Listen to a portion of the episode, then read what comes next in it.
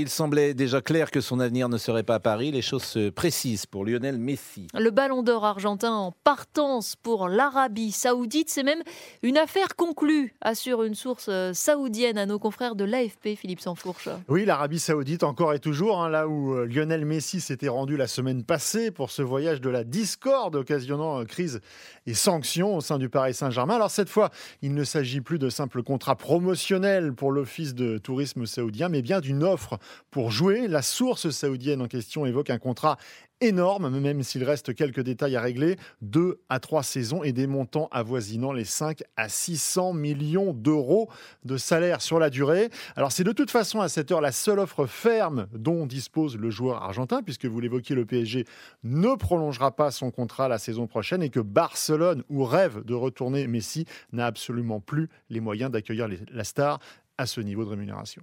Philippe Sansfourche.